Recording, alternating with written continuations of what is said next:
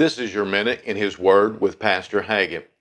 In Isaiah chapter 55 and in verse 1, the Bible says, Ho, every one that thirsteth, come ye to the waters. You see, this old world's looking for something to satisfy its thirst. But so many times, everyone's looking in the wrong places for that which will satisfy their thirsty soul. The Lord said, Come to Him. You see, Jesus is a fountain of living water, and He's the one that will give you that satisfying drink for your soul and give you a real purpose in life. So today, come to that fountain and take a fresh drink from the Lord Jesus Christ, and you'll find satisfaction that's beyond compare. This has been your minute in His Word.